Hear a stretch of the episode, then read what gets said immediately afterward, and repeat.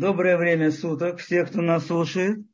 И сегодня попробуем рассмотреть такую тему, которая кажется, может быть, немножко удивительной, что осторожно орехи.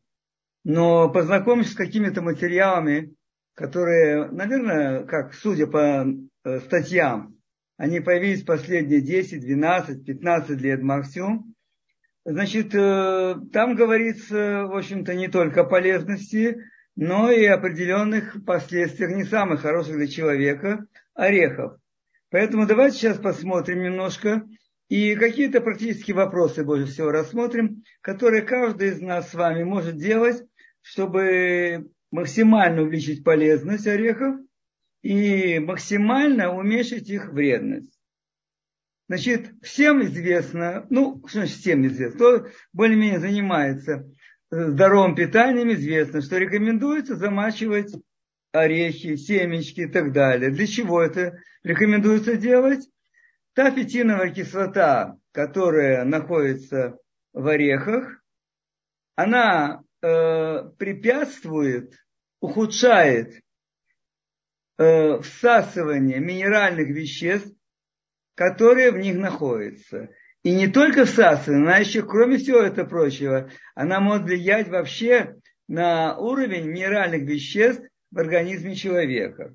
Поэтому одна из самых популярных и известных э, рекомендаций, которые существуют, это замачивать, по-разному говорят, там 6, 8, 10 часов, но что замачивание, оно извлекает уменьшает значительное количество фитиновой кислоты. Причем большинство этих рекомендаций, ну как бы вам сказать, я не видел много там каких-то научных ссылок, каких-то сведений, которые были проведены исследования, мне особо не приходилось видеть, а просто, наверное, как-то коренился такой взгляд, и потом уже все рекомендуют друг от друга, как мы часто это видим. Собственно, это точно так и я делал все время. Я вымачивал орехи. Вот. Но э, оказывается, про, да, и, и вторая сторона, о которой меньше говорили, почему все-таки стоит замачивать орехи, семечки, и не только орехи, семечки, но и э, зерновые, псевдозерновые, псевдозерновые называют такие Э, ну, злаки назовем, как э, гречка, пшено, рис и также бобовые. Это вторая причина, менее известная, может быть, это уменьшение микотоксинов, и, из которых самый такой, такой серьезный, это является афлатоксин. Афлатоксин, я никогда не перегружал особенно терминами, но вот это слово, может быть, и стоит немножко помнить, что именно очень много есть вот этого афлатоксинов, есть в орехах, семечках, злаков. Причем, что они делают? Они именно являются основной причиной плесени. Плесени, которая образуется, причем иногда она не видна, которая образуется на э, вот этих продуктах она может быть совершенно не видна. Но теперь возникает вопрос в отношении и фитиновой кислоты, и вот этого афлатоксина, в целом микотоксинов, но основной это вот этот афлатоксин, который именно и приводит э, к очень неприятным последствиям. Вот.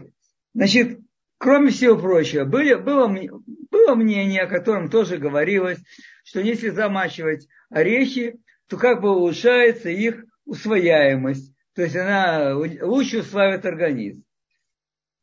Значит, во-первых, что такое вымачивание? Вымачивание, как показа, показывают, не очень, может быть, не очень многочисленно, все-таки есть исследования, вымачивание считается это не менее 12 часов. Не менее 12 часов. А проращивание это от 48, то есть от двух суток и до, до трех суток. Вот тогда это начинает зерно действительно по-настоящему пробуждаться и прорастает.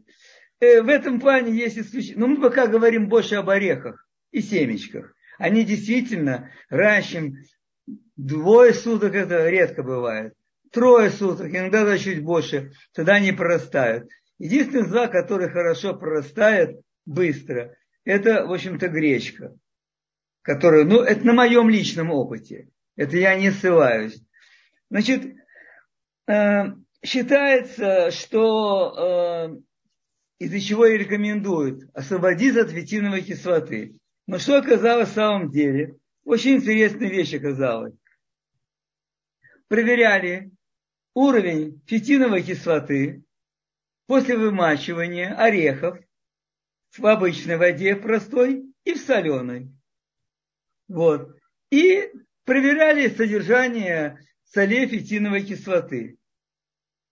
В чем интересная вещь оказалась, что количество концентраций солей, она не изменилась. Как при вымачивании в одной воде, так при вымачивании в соленой воде, количество оставалось прежним. То есть, что мы теперь с вами видим? Причем время вымачивания тоже существенную роль не играло. Вымачивали э, э, в разных опытах от 4 до 12 часов. И никак это время не влияло на уровень, ну, понятно, не изменялось количество солей фитиновой кислоты. Вот. А минералы, которые содержались в орехах, они, в общем-то, некоторые уменьшалась концентрация, то есть они выходили в раствор воды, а некоторых, наоборот, увеличивалось. Увеличивалось, когда при э, замачивании в соленой воде резко увеличилось количество натрия, что нам тоже не очень надо. Вот. В то время как количество калия уменьшалось на 20-25%, а вообще соотношение калия и натрия всегда должно быть в сторону калия, в чем в значительных разделах. Калия должно быть примерно, содержать в пище, примерно, ну, по разным данным, от 20 до 40 раз должно быть больше. Но я не знаю, нужно об этом много думать.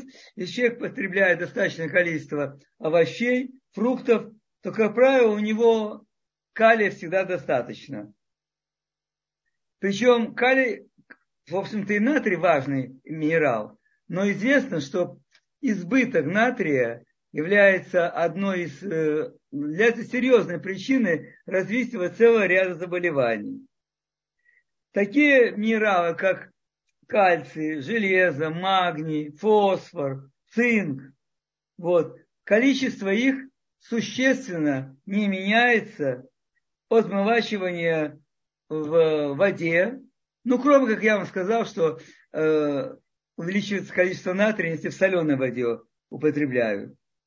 Причем, что интересно еще отмечено, что э, если э, употребляли сас, э, употребляли э, замоченные орехи, то э, как бы никто не определил, что улучшается их всасываемость, доступность минералов. То есть после употребления ореха увеличивалось количество минералов в крови и так далее. Такая вещь, по крайней мере, не обнаружена.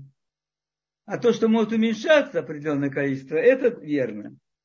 Дальше теперь. Теперь, э, если мы поговорим о том, что, э, да, жарко.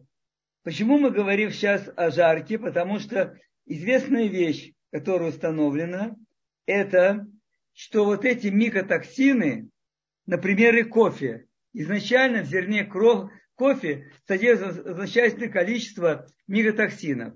Но мы все сами знаем, что кофе проходит серьезную термообработку. И вот что оказалось?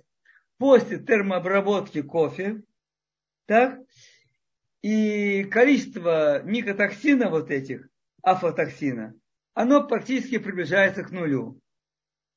Тогда возникает, и у нас с вами может возникнуть сразу вопрос, что э, как быть?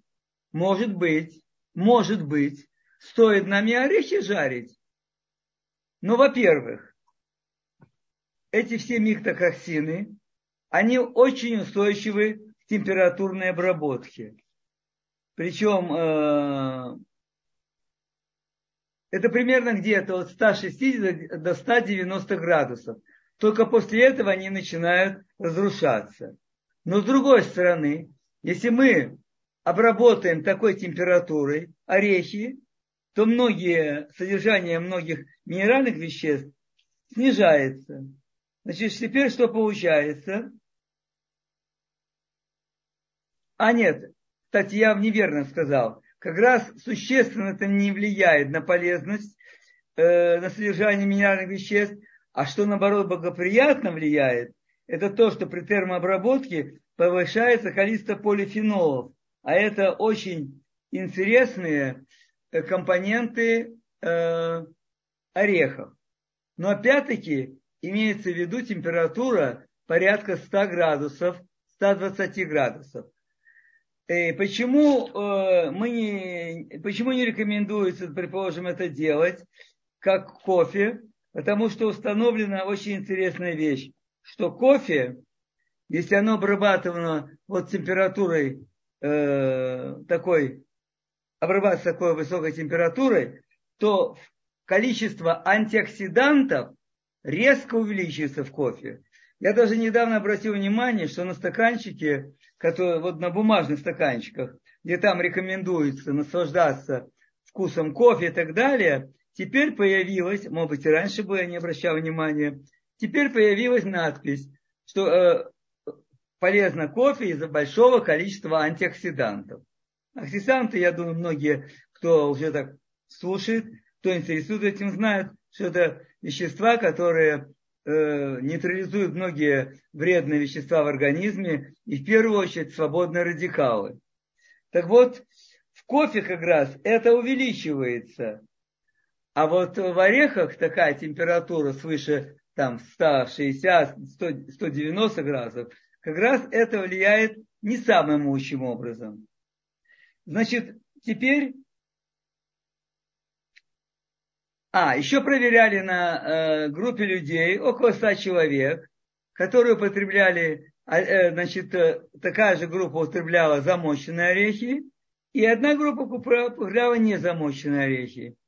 И оказалось, что количество неблагоприятных каких-то симптомов со стороны желудочно-кишечного тракта, такие как, например, там вздутие, спазмы, расстройства, иногда даже боли, как раз больше было людей, которые употребляли замоченные орехи.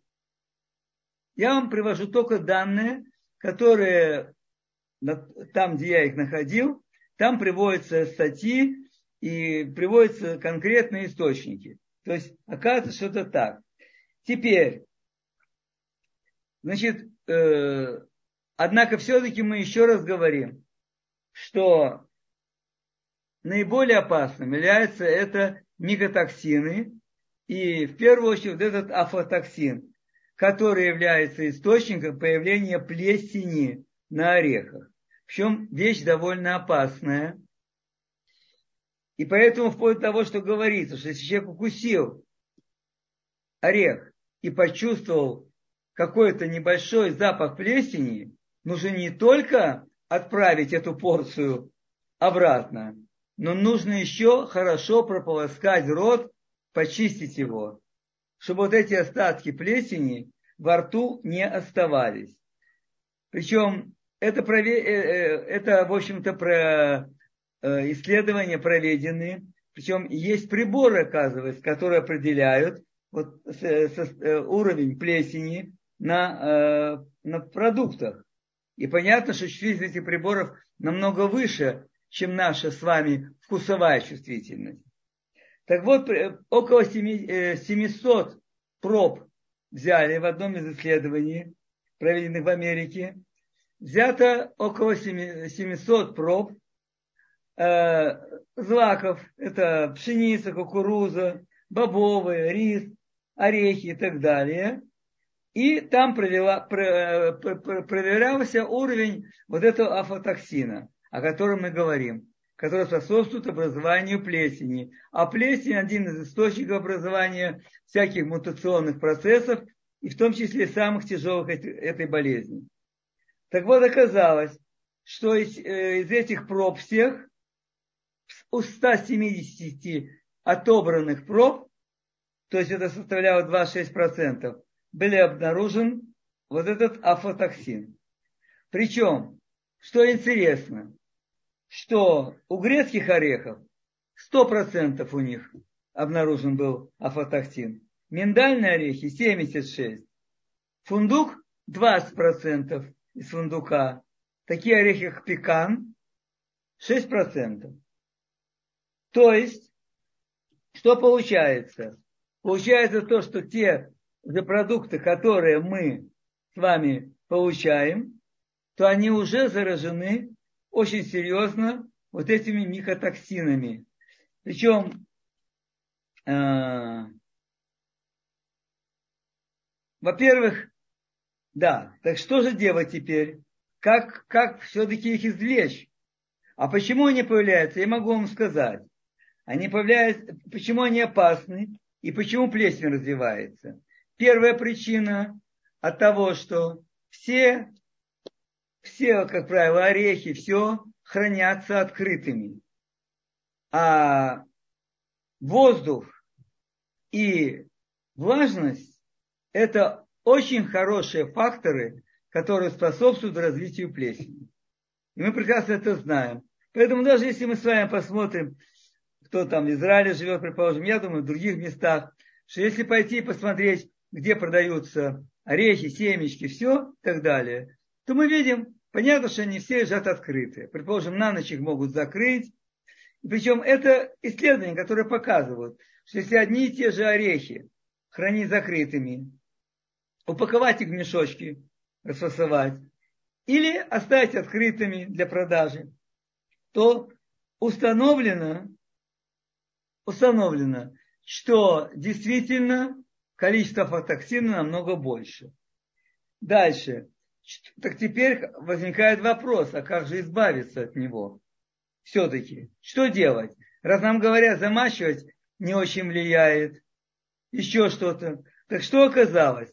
Что вот эти микотоксины, грибковые токсины, микотоксины, они плохо переносят, очень не любят щелочную среду. Поэтому были проведены Э, исследования, и оказалось, что, и, что рекомендуют, кстати, что замачивание орехов в воде, то вначале замочить в воде, а потом 20-30 минут, а потом переложить их в воду, в которой содержится 50 граммов соды, обычной питьевой соды, на литр воды. То есть это получается 5% раствор, правда? Да, 5% раствор. Причем это замачивание в этом концентрированном растворе соды надо проводить примерно 30-40 минут. Больше не надо этого делать. Не надо почему больше делать. Да, сейчас, дальше скажем об этом. И что оказалось? Что количество вот этих грибковых микотоксинов уменьшается примерно на 75-87%. Вот это замачивание 30-40%, 40 минут в 5% растворе соды резко уменьшает количество микотоксинов, ну и, соответственно, возможности образования плесени. Дальше, дальше. Перекладываются орехи в, пить, э, в полупроцентный раствор соды, то есть это 5 граммов питьевой соды, 5 граммов на литр воды. И там они находятся от 12 до 24 часов. И тогда установлено, что примерно 35% оставшихся афотоксина, оно тоже разрушается. Значит, почему, казалось бы, ну если там за 30 минут, за 20-30 минут, там 30-40 минут, более концентрированном растворе соди, так быстро разрушается, почему нам не подержать еще минут 15-20 или сколько? Но оказывается, что мы же с вами знаем, что, что такое сода. Это натриевая соль. Натриевая соль. Э, натрий 2, СО3. И поэтому натрий начинает после 30-40 минут активно переходить в орехи. А это то, что нам особенно не надо. Вот. Поэтому какая может быть... Да, еще, еще почему это происходит так. Я уже неоднократно говорил о том, что э, о том, что, к сожалению, найти свежие орехи очень сложно. Да, теперь, когда при, сделали это вот замачивание, и в основном я, в общем-то, и вам рекомендую, да и то, что мы можем, я говорю, в Израиле иметь, это в основном миндальный орех, если мы говорим об орехах. В первую очередь миндальный орех. О фундуке потом я сейчас скажу еще. Э, фундук, арахис, то есть, извините, не фундук, а арахис. У нас, в Израиле это очень много, популярный, так сказать, орех. Ну, орех, бобовые, тут вопрос. Он относится больше к бобовым. Вот. Значит, э, значит, рекомендуется все-таки, опять-таки, основываясь на этих исследованиях, снимать э, кожуру, вот, кожечку эту коричневую. Все-таки рекомендуется ее снимать, поскольку это тоже, в ней больше содержится мегатоксинов, даже после вымачивания. Поэтому, а после вымачивания снять эту кожечку, в общем-то, совсем не сложно. Если вдруг она чуть хуже снимается, можно обдать ее э, кипятком, горячей водой, быстренько, и она, эта кожа сходит. Конечно, идеальным для нас с вами было бы, э, было бы, да, я принимаю, что сода это, а, а, а, это самое, одновалентный натрий там. И я, э, значит, идеальным было бы нам с вами покупать в кожуре, в скорлупе, то есть в скорлупе. Потому что скорлупа, ну вообще любой цельный продукт, он лучше сохраняется. Потому что там есть, э, Всевышний заложил там все, что надо, чтобы этот продукт в скорлупе хранился дольше и лучше. Поэтому это был бы идеальный вариант. Но, во-первых, не так просто, я говорю опять-таки, на опыте моего пребывания в Израиле уже более 30 лет. Вот, не так просто найти орехи в кожуре. Может быть, я не знаю, я говорю об Иерусалиме. Может быть, на рынках Тель-Авива там это больше есть. Но, но, например, я неоднократно покупал миндальный орех кожуре. Чаще всего, наверное, это орехи которые уже полежали наверняка больше года. И многие из них просто уже становятся такие, ну, я не знаю, как называется, там порошок уже в них есть от орехов. Это первое. Второе. Грецкие орехи. Я вообще ни разу не встречал грецкие орехи, которые вообще можно покупать. Не играет роли в скорлупе или без скорлупы все грецкие орехи, в них жир совершенно окислен. И это очень просто, не надо быть крупным специалистом. Если вы придете в любое место, где продаются эти орехи, разломаете половинку этого грецкого ореха, вы увидите, что он имеет, ну, в лучшем случае темно-бежевый цвет, а иногда такой даже чуть не светло-коричневый. А ведь должно быть белое. Вот как у миндального ореха. Миндальные орехи, как правило, белые на разломе. Грецкий орех мне не приходилось видеть. Возможно, мне просто ну, не везло. Не знаю, как это сказать. Вот. Поэтому э, все рекомендации, все рецепты, где говорится о влиянии грецкого ореха, и действительно мы знаем с вами, что это хороший продукт, но они, с моей точки зрения, не могут быть реализованы, когда такое качество орехов. Я могу даже вам сказать, может быть, маленький секрет. Вернее, не думаю секрет, если я его знаю, это какой-то секрет. Ведь э, грецкие орехи это в основном э, американские орехи. Не только грецкие, миндальные тоже. И те, кто привозят там, э, импортеры, назовем их, да, вот, понятно, что у них стремление купить как можно дешевле. Продать как можно дороже. Совершенно ясно. Там, где работают деньги, это главный принцип. Как можно купить подешевле? Понятно, что дешевле можно купить продукт, у которого срок реализации уже поджимает немножко. Не знаю, сколько остается. Ну, остается там 4 месяца, 5 месяцев, 6 месяцев. То есть он уже там полежал год, срок реализации у него уже начинает потихонечку истекать, и теперь его закупают. Понятно, наверное, по достаточной бросовой цене. Я не разговаривал ни с кем, а если бы даже я разговаривал, кто-то скажет, что да, я купил орехи, которые срок годности такой-то. Откуда это я знаю? Я вам скажу, откуда я знаю. Потому что я многие такие вот вещи покупаю на свою группу, да, в мешках. А на мешке, он же упакован там, в Америке. Там же написано, когда он упакован и до какого срока он упакован. А дальше происходит очень интересная э, картина. Вот на этих, э, ну, как их назвать там, склады, или там, где расфасовывают. Теперь расфасовывают эти э, орехи, не только орехи, злаки, предположим, как гречку, расфасовывают их по мешкам, там, предположим, ну, как продается в магазине, ну, по полкилограмма, по килограмму, и на них ставится дата, до которого рекомендуется использовать. Как правило, на все эти продукты дается год на использование. Но год с момента расфасовки.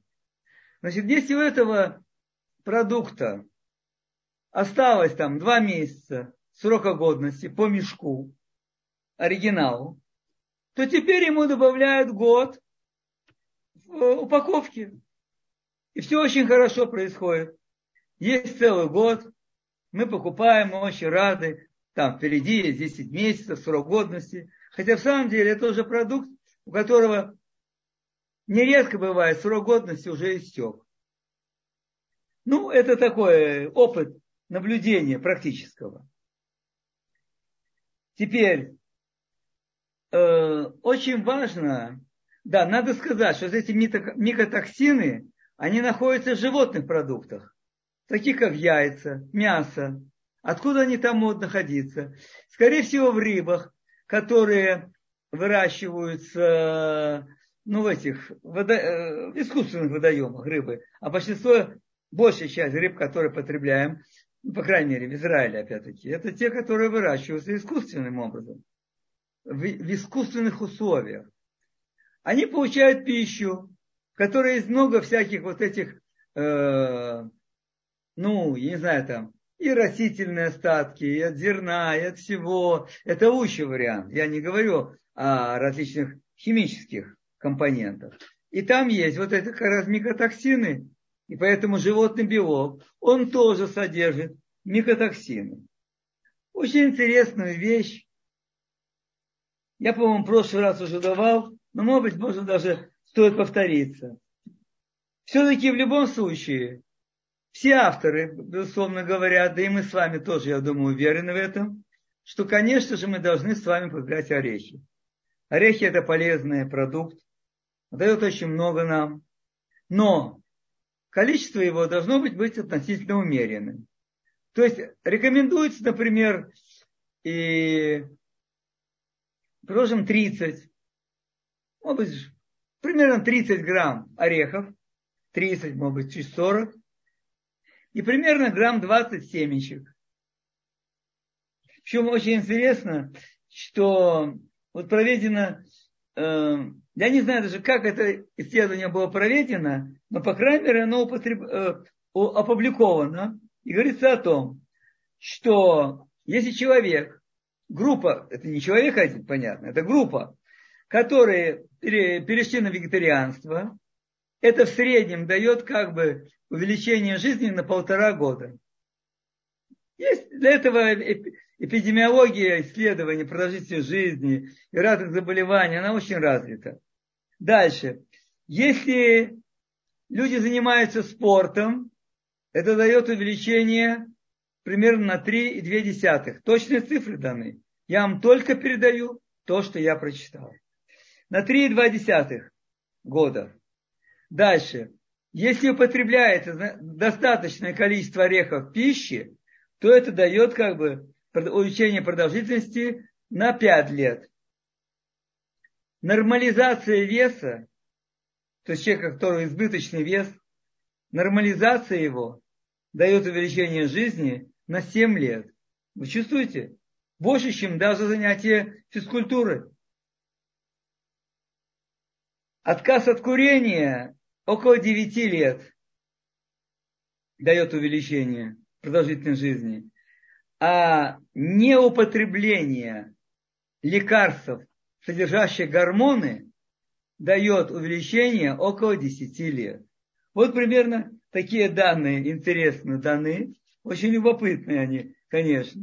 И мы видим, насколько это ну, дает нам какую-то пользу, дает нам какие-то средства о чем-то задуматься. Теперь, когда говорят об орехах, то э, многие говорят, ой, там высокая калорийность. Так вот, человек не поленился, который пишет статью, и он посмотрел, если мы будем, возьмем за основу 30 граммов орехов. Он посчитал так, что орехи кишью, это будет 25 орешков, Калорийно 155 калорий.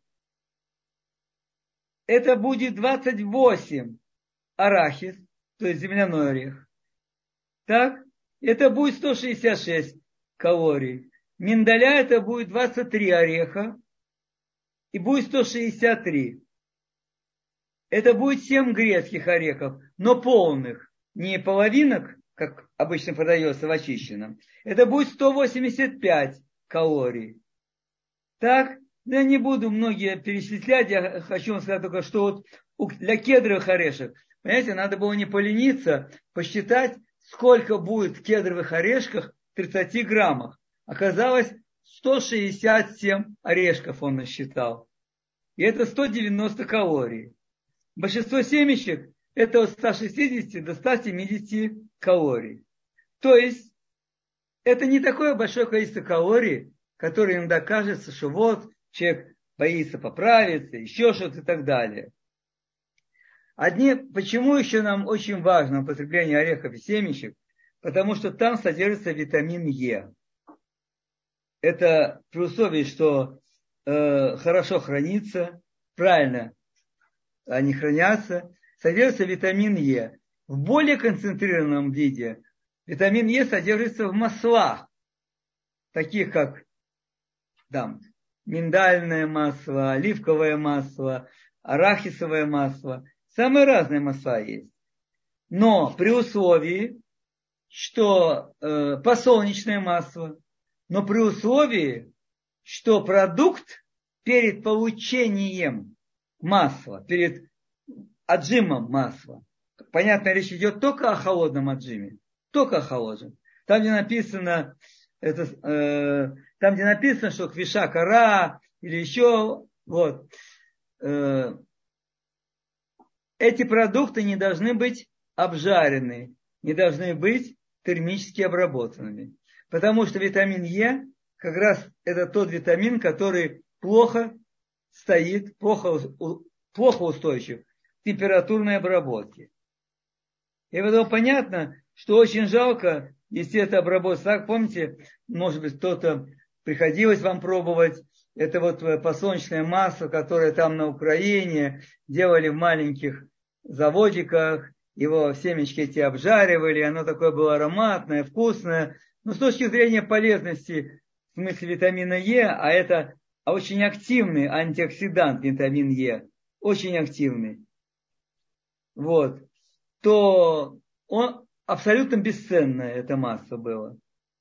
Дальше, в, отно, в отношении содержания э, таких масел, как омега-3, омега-6, омега-9, то мы все с вами знаем, что в принципе проблема есть только с омега-6, которая содержится в большом количестве масел, причем, как правило, содержание, даже рекомендуемое соотношение с омега-3 и омега-6 1 к 6. Но очень много масс э, омега-6 находится в подсолнечном масле, в кукурузном масле. Вот. И э, поэтому ограниченное количество этого, этих масел рекомендуется использовать, как и самих семечек, кстати. В то же время, например, в оливковом масле, в миндальном масле, там как раз количество э, омега-6 незначительное совсем. Не так много омега-3, но не, не очень много омега-6. Поэтому как раз отношение там выдерживается.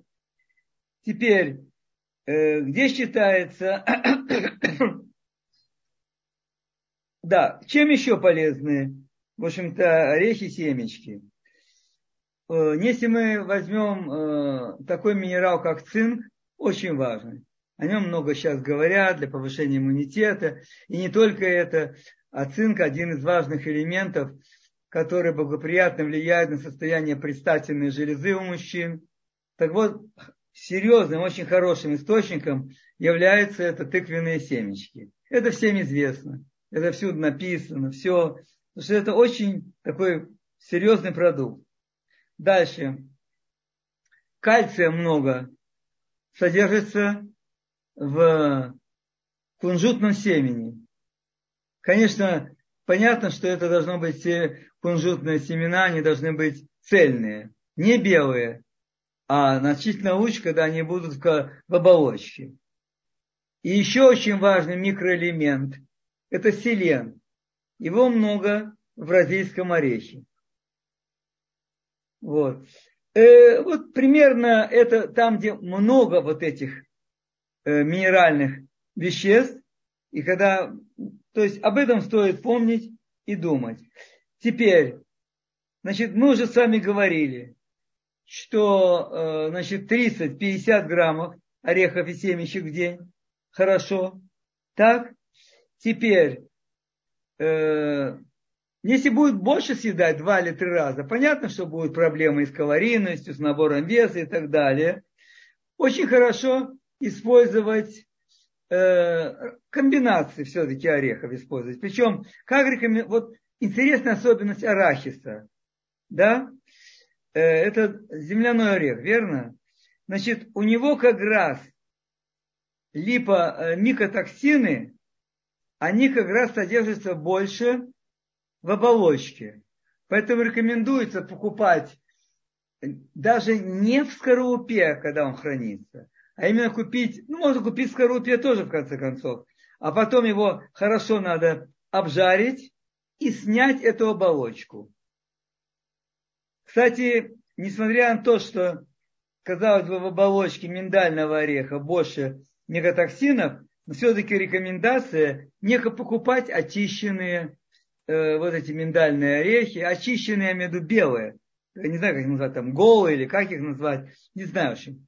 Потому что там как раз вероятность образования от оставшегося количества метатоксинов, образования плесени невидимой, как раз вероятность намного больше. Теперь, в отношении витамина Е мы с вами говорили, что вот это как раз хороший источник витамина Е. Ну и одно из лучших масел, мы уже говорили, я не хочу просто повторяться много. Конечно, это одно из лучших, это, конечно же, оливковое масло, в котором как раз и пропорции омега-3, омега-6 соблюдены хорошо. Вероятность там э, э, микотоксинов, она значительно низкая. И все, наверное, знаете, все читаете так, так называемой средиземноморской диете, которая показывает что э, продолжительность жизни этих людей и состояние здоровья их выше. Это основное масло, которое там используется, это оливковое. Недавно где-то я прочитал, что вообще говорится, что хорошо, когда в магазинах, если был бы в магазинах страны, вот, предположим, не нужно, чтобы было много масел. Не нужно. Вот тоже оливковое масло. Было бы. И все. А что надо человеку? Понятно, что если мы с вами возьмем другие жиры, мы уже об этом говорили, и э, сливочное масло, я не говорю о пальмовом масле и так далее. Ну, к сожалению, наверное, мир так устроен, что нужно разнообразие. Меня, кстати, всегда э, очень интересовал такой вопрос. Почему должно быть, вот если подъ... на стоянке автомобильной посмотреть, посмотрите, сколько разных марок автомобилей стоит. Ну какая такая потребность, чтобы было такое количество различных марок автомобилей? Автомобиль должен выполнять свои функции. Удобный, мягкий, быстрый, сильный. Это я не знаю. Но чтобы разные формы, разное количество. Ну, смотрите. Ну, это подход, наверное, мне, мне не очень как бы понятен. Также, в общем-то, в целом и с продуктами. Хорошо бы, и ведь известно, какое масло хорошее, какое масло не очень хорошее. Потому что если сливочное масло, его не обработать, а и то масло кхи, так называемое, которое все говорят, это индийское, как топленое масло будем называть. Оно, кажется, содержит очень много микотоксинов. Поэтому что употребляет человек? То, что есть там. Вот. Поэтому, конечно же, если мы научимся немножко управлять своими, так сказать, пищевыми, ну, не знаю, как назвать, потребностями, то, наверное, в общем-то, можно выгадать. Теперь мне хотелось еще буквально немножко сказать, я на прошлой неделе это прочитал, в отношении куркумы. Куркумы, как правильное ударение. Э, вы знаете сейчас, насколько это популярная вещь. Кстати, она была популярная давно, но это в более теплых странах. Если там, просто мы жили в России, какая там куркума была. Вот. Это очень популярная вещь. Но что оказалось интересно? Вот это очень интересно. Э, оказалось очень интересным то, что активное вещество в, кур, в куркуме, куркуме, это куркумин. А вот его процент как раз в куркуме даже хороший. Даже если мы возьмем с вами хороший корень, он относительно невысокий. Что еще самое главное, что вот эта куркума, которую, предположим, мы будем кушать, она действительно, вы знаете, э, написано было, что примерно лет 15, как лет 20 назад прекратили особенно опыты с куркумой. Почему? Потому что что оказалось? Если взять вот этот экстракт куркумы и выделить э, опухолевые клетки и туда добавить эту куркуму, резко куркума съедает все эти клетки исчезают опухолевые клетки. Понимаете, какое, что это такое? Это вообще просто же ведь чудо. Но это когда на клеточки кладут эту куркуму. Что казалось, это называется в опытах инвитро. Витро это в пробирках называется. Не обязательно, чтобы это было в пробирках, но называется инвитро. А если инвиво, виво это жизнь. Как в жизни? Оказалось так, что из количества потребленной куркумы куркумин обнаруживается только 1% в крови после того, как человек скушает большое количество, 10-12 грамм куркумы, которая, понятно, есть куркумин, все и так далее, хорошую. Я не говорю о подделанной. Очень много подделанной куркумы. Об этом много пишут. Все, я об этом не хочу сейчас говорить. Я говорю только о том, что хороший куркуму, когда съедают, то только один процент всасывается в организме. Почему? Оказалось, что есть очень много механизмов, ферментов в том же желудке и так далее, которые активно разрушают вот этот куркумин. Активно его разрушают. Кислая среда, достаточно, э, не кислая, а щелочная, извините. Щелочная среда очень инактивирует, уменьшает количество куркумина. И что теперь получается? Что же делать? Поэтому, как говорит этот человек, который рассказывает о этих исследованиях, он говорит, пропал интерес у ученых. А что же делать теперь? Один процент. Значит, надо что? Кушать чуть ли не по 20, 30, 40 грамм куркумы. Тут есть вопросы, как это еще все влиять будет. Что оказалось? Вот в процессе развития разных видов технологий современных, например, такая как нанотехнология, липосомная обработка продукта, оказалось, что вот эти вот частицы, наночастицы, липосомы, фитосомы, они могут сохранять куркуму.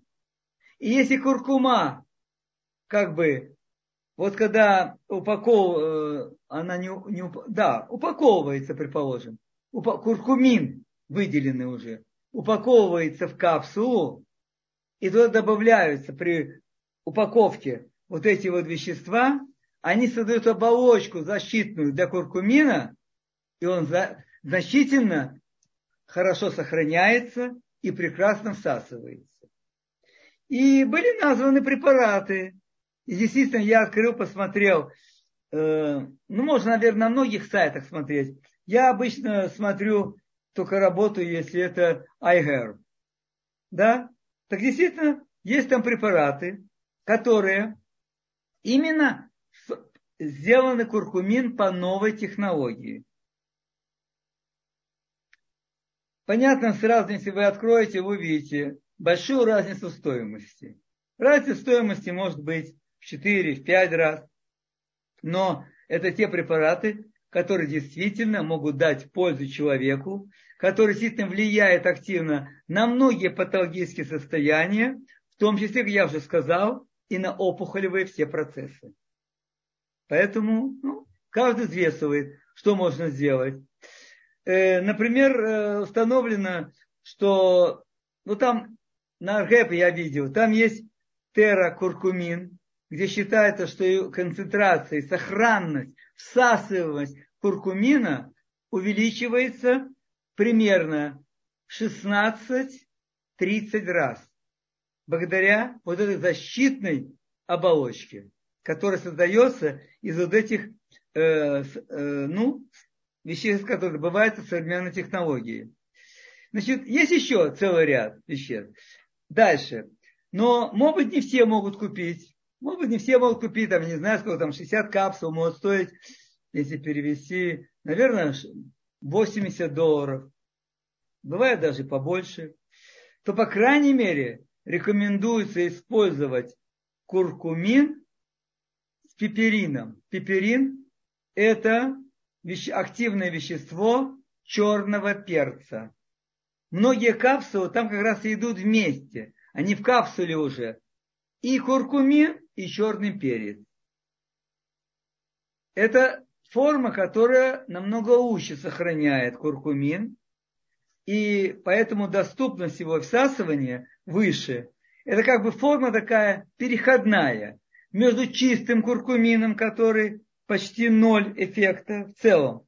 Либо надо каждый день есть, но каждый день и создать, понятно, определенную концентрацию в крови куркумина. Но вот эта форма с черным перцем, она как раз очень активная, они продаются, и стоимость там значительно, конечно, ниже, чем вот эти препараты. Но это все можно там открыть, почитать и посмотреть. То есть вот это вот та вещь, которая говорится о куркуме, о которой очень много говорится, действительно это очень достойный продукт, очень полезный, и в научных исследованиях это установлено. Причем говорят, да, что делаются разработки для того, чтобы благодаря вот этой новым технологиям создать препарат, который можно было вводить прямо в, вино, в кровь, венозную кровь вводить. Конечно, это одно из сильнейших средств спасения людей с этой тяжелой болезнью, которая сейчас в общем-то, по некоторым данным Всемирной организации здравоохранения, заболевания всякие эти раковые, опухоли и так далее, они, в общем-то, практически говорят, что выходят на первое место по сравнению да, с сердечно-сосудистыми заболеваниями. Очень интересно приводятся данные о влиянии вот именно активного куркумина, о котором я вам уже говорил. Во-первых, на сахарный диабет, на уровень сахара. Показывают очень интересные э, результаты. Также период э, вот этой наиболее активный, корона, вот это корона, не знаю, что за корона, но, по крайней мере, очень активное влияние на снижение, резкое снижение активности вирусов оказывает куркумин в активной форме, защищенной форме. Именно состояние вирусов. И целый ряд других заболеваний. Поэтому, наверное, стоит, может быть, подумать. И тот, кто может сделать, стоит употреблять. Тот порошок, который покупается в магазине Тавлиним, опять я говорю, в очень многих случаях, как я прочитал, он подделанный. То есть там очень много всяких копеечных добавок всяких и так далее. И цвет у него становится такой, в общем-то, у настоящего молотой куркумы цвет должен быть близкий даже такому светло-коричневому. Не светло-желтый, который продается, а он должен быть близкий к светло-коричневому. Но это для вкуса. Вам нравится, мне нравится. Я для вкуса добавляю в пищу. Но если я думаю о, каком, о каком-то целебном, лечебном эффекте, то тут надо уже подумать и вот учесть, взять в расчет то, о чем я говорил. И может быть еще, еще буквально одна минута. Мне был, недавно позвонил человек, очень уважаемый мною и так далее, сказал, что у него повысился холестерол. Он был всегда, говорит, 240, 250, что такое. Теперь в последнем анализе он 280. Ну, я решил, надо бы еще пересмотреть. Хотя я прекрасно знаю, что 280 совершенно это ничего страшного нет. И вы знаете, что говорят практик... ну, такие врачи, которые именно практикующие врачи, но серьезные, которые э, поддерживают себя в тонусе, знают литературу, читают все, что вообще не надо придавать такого огромного значения вот этому уровню холестерола, который там 280. Ну, дает там других единицах, там 3,5 э, грамм на, гра, грамм на моль, по-моему, что такое. Вот. Но не играет роли. В общем-то, причем, что интересно, что эти цифры где-то лет 20 приводит этот врач, да, 25, они как раз были выше нормы допустимые. И ничего страшного не было. Выше были нормы. Теперь эти нормы почему-то в данном случае снизились. Кстати, очень интересно, что, например, pH, pH крови, наоборот, он был выше, это были, но более у нас такая была щелочная как бы кровь немножко, теперь их, их снизили. Ну, в общем, говорим о холестероле. Значит, эти нормы снизили, и поэтому, когда человек получает анализ такой, ему что сразу говорится? Что ему сразу говорится? О, ну вот, один раз 260, другой раз 270 и так далее. Надо начать принимать ксантины. Знаете, ксантин это, это групповое название веществ, которое якобы снижает уровень холестерола. Насчет снижения холестерола, это я говорю якобы. А вот на то, что он влияет очень серьезно на печень, для этого материалов очень много. Очень много. И, кроме всего прочего, действительно не снижает значительно. Но опять все работает на том, что надо продавать определенный продукт. На этих сантинах, понятно, компании зарабатывают сумасшедшие деньги. Сумасшедшие просто. И понятно, их надо реализовывать. Ну, уже дальше я думаю, что вряд ли нас смотрят маленькие дети, которые еще этого не понимают. Ну, а люди взрослые это прекрасно понимают, на чем это все построено. Вот.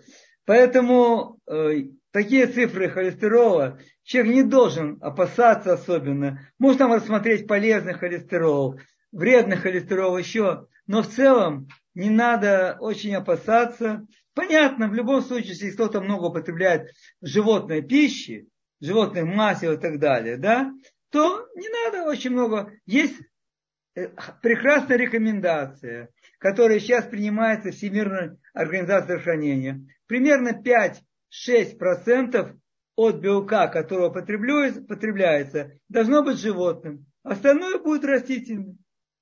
Это совершенно четко. Та же средиземно-морская диета тоже показывает. Все, я, по-моему, подошел к, так сказать, к окончанию своего времени. Мы, правда, немножко больше начали. Если там организаторы посчитают нужным, то можно ответить на какие-то вопросы, если я смогу на них ответить. Да, у нас здесь есть несколько вопросов в чате, есть одна поднятая рука. Mm-hmm. И спрашивает, или вы рекомендуете прожаривать орехи при употреблении? По крайней мере, нигде не установлено, что это на них плохо влияет. А прожаривать орехи, это же не температура 160-190 градусов. Поэтому, если это нравится, но опять-таки, все-таки, наверное, надо присутствовать к рекомендации, чтобы снимать коричневую вот эту наружную пленочку. Спасибо. Э, говорят, что в продаже, как правило, есть соевое масло и мезука. Как где найти подсолнечное? Очень редко Смотрите, можно. Вообще соевое масло, даже я, мне даже и название не хочется его слышать. Это масло не должно человеком употребляться. Просто не должно. Я не говорю о том, что соя и кукуруза наиболее интенсивно генетически обработанные продукты или вещества – и они продолжают это делать, именно соевые кукурузные. Поэтому даже разговора быть не может. Нормальный человек, с моей точки зрения, не должен вообще употреблять соевое масло, но не только соевое масло. А посмотрите всюду, где стоит слово лецитин, вещество весьма полезное и хорошее, но почти весь лецитин, он именно соевый, потому что это дешевый очень. И все шоколады, которые покупаете, кто-нибудь может посмотреть на упаковку и увидеть, что швейцарский шоколад, там нету лецитина в компонентах. Все шоколады, которые делают у нас, я не знаю, кто там, элит, еще, ну я не знаю эти фирмы. Там всюду стоит лецитин. Это соевый лецитин. Поэтому не соевое масло, в общем-то и коновое масло. Это, в общем-то, масла, которые ну, не, представ... не то, что ценности не представляют, они просто вредны. Вот. А семечек масла, тут тоже много есть вопросов. Очень много есть вопросов. Потому что часто подсолнечниковые поля опыляли веществами, не знаю, как сейчас это делают или нет, но это раньше я читал, чтобы семечки, подсолнечник скорее созрел. Вот. Дальше, ну, если это, так сказать, э, Э, из обжаренных семечек. Оно очень прекрасное, вкусное, нравится. Но мы уже с вами говорили, что там оно бесценное с точки зрения витамина Е. Ну, можно немножко употреблять. Почему нет? Немножко. Но все-таки упор у нас это оливковое масло. Тем более, что для тех, кто, наверное, большинство, кто слушает, это жители Израиля, у нас оливковое масло есть. Но опять очень большой вопрос. Потому что оливковое масло, хорошее оливковое масло, оно вряд ли может быть дешевле, чем 50 шекелей бутылка. Вряд ли. Все остальные, которые продаются по 25, 30, 35, там как раз, как написано, я не стоял и сам не видел. Но написано, что очень хорошо туда подмешивают именно соевое масло, э, масло канолы, вот. Поэтому, опять, ну, смотрите, ну, к сожалению, мы с вами живем в таком мире. Поэтому надо немножко знать, немножко остерегаться. И тогда будет все нормально. Пожалуйста. Спасибо. У нас еще есть две поднятые руки. Ирина, я включаю вам микрофон. Вы можете задать ваш вопрос. Пожалуйста. Ну, нет вопросов. Ирина, у вас включен микрофон. Попробуйте включить у себя тоже. Алло, слышите меня? Да, да, да, мы вас... да А, значит, спасибо большое. Потрясающая лекция, как всегда. Несколько мелких вопросов. А, нерафинированное масло – это э, подсолнечное, э, это э, что вы об этом думаете? Нерафинированное. Ну, вообще, э, нерафинированное масло, вы сами знаете, это всегда лучше, чем рафинированное. Я не хочу сейчас ходить в вопросы, как рафинируется масло, как оно очищается, какие смолы, что добавляется. В любом случае, нерафинированное всегда лучше. Это точно. Единственное, что есть золотое правило, что, как правило, цельное масло, вот это нерафинированное, да, оно, температура горения его намного ниже, чем у рафинированное. То есть примерно 140-150 градусов выше нельзя его использовать. Любое, оливковое, подсолнечное, все. Его не надо использовать, потому что там образуется, оно горит, и там образуются вот эти вот э, смолы горевшие. И это э, э, давно установлено, что это канцероген.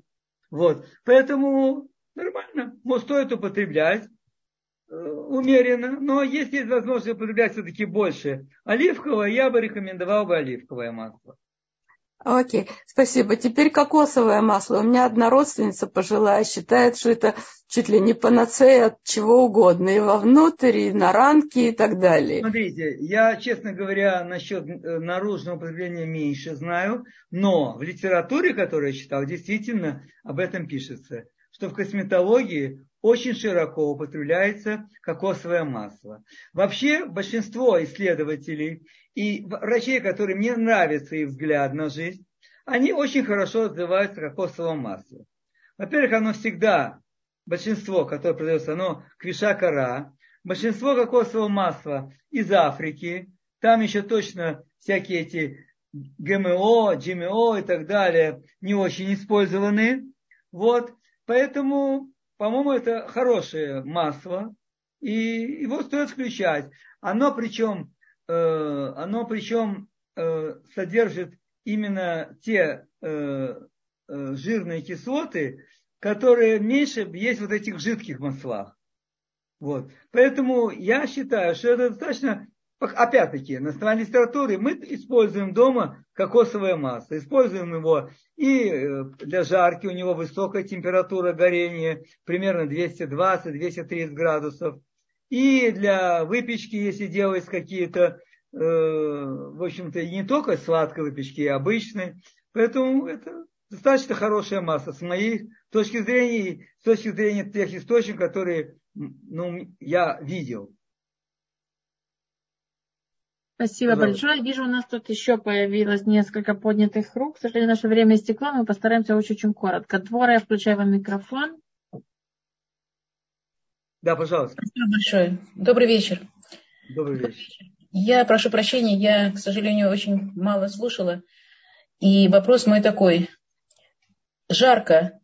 При какой температуре обычно происходит? Вы сказали о том, что 160 это уже нехорошо для Значит, э, Да, большинство масел, цельной выжимки, квиш, э, cold press называется, да, cold press, холодные выжимки, они выдерживают температуру до горения это примерно 150 градусов. 160 говорят, но лучше немножко ниже.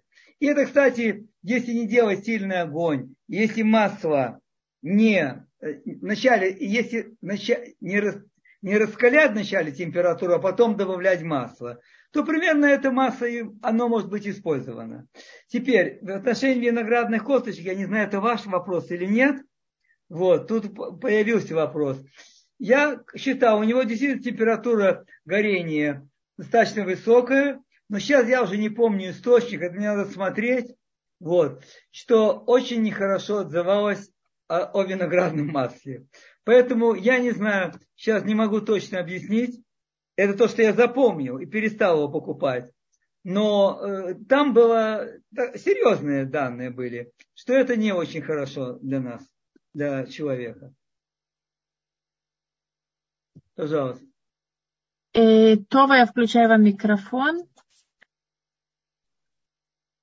Это доктор Марк. Скажите, да. пожалуйста, есть мнение, что, что куркума загущает кровь. Как вы думаете? Смотрите, во-первых, ну, я, я могу думать только то, что я могу прочитать, потому что у меня своих вещ... этих нет. Действительно, где-то это по- я где-то тоже встречал, но надо, честно говоря, что я, в общем-то, ну, мамаш, это где-то появлялось. Но так, чтобы вот даже сейчас, когда готовы, там смотрю все, особенно это не подчеркиваю. Но я, может быть, так говорится, блинедер, то есть не... Я постараюсь, может посмотреть, я себе помечу. И, может быть, в следующий раз, если напомнит мне так же, то я посмотрю и тогда постараюсь сказать это.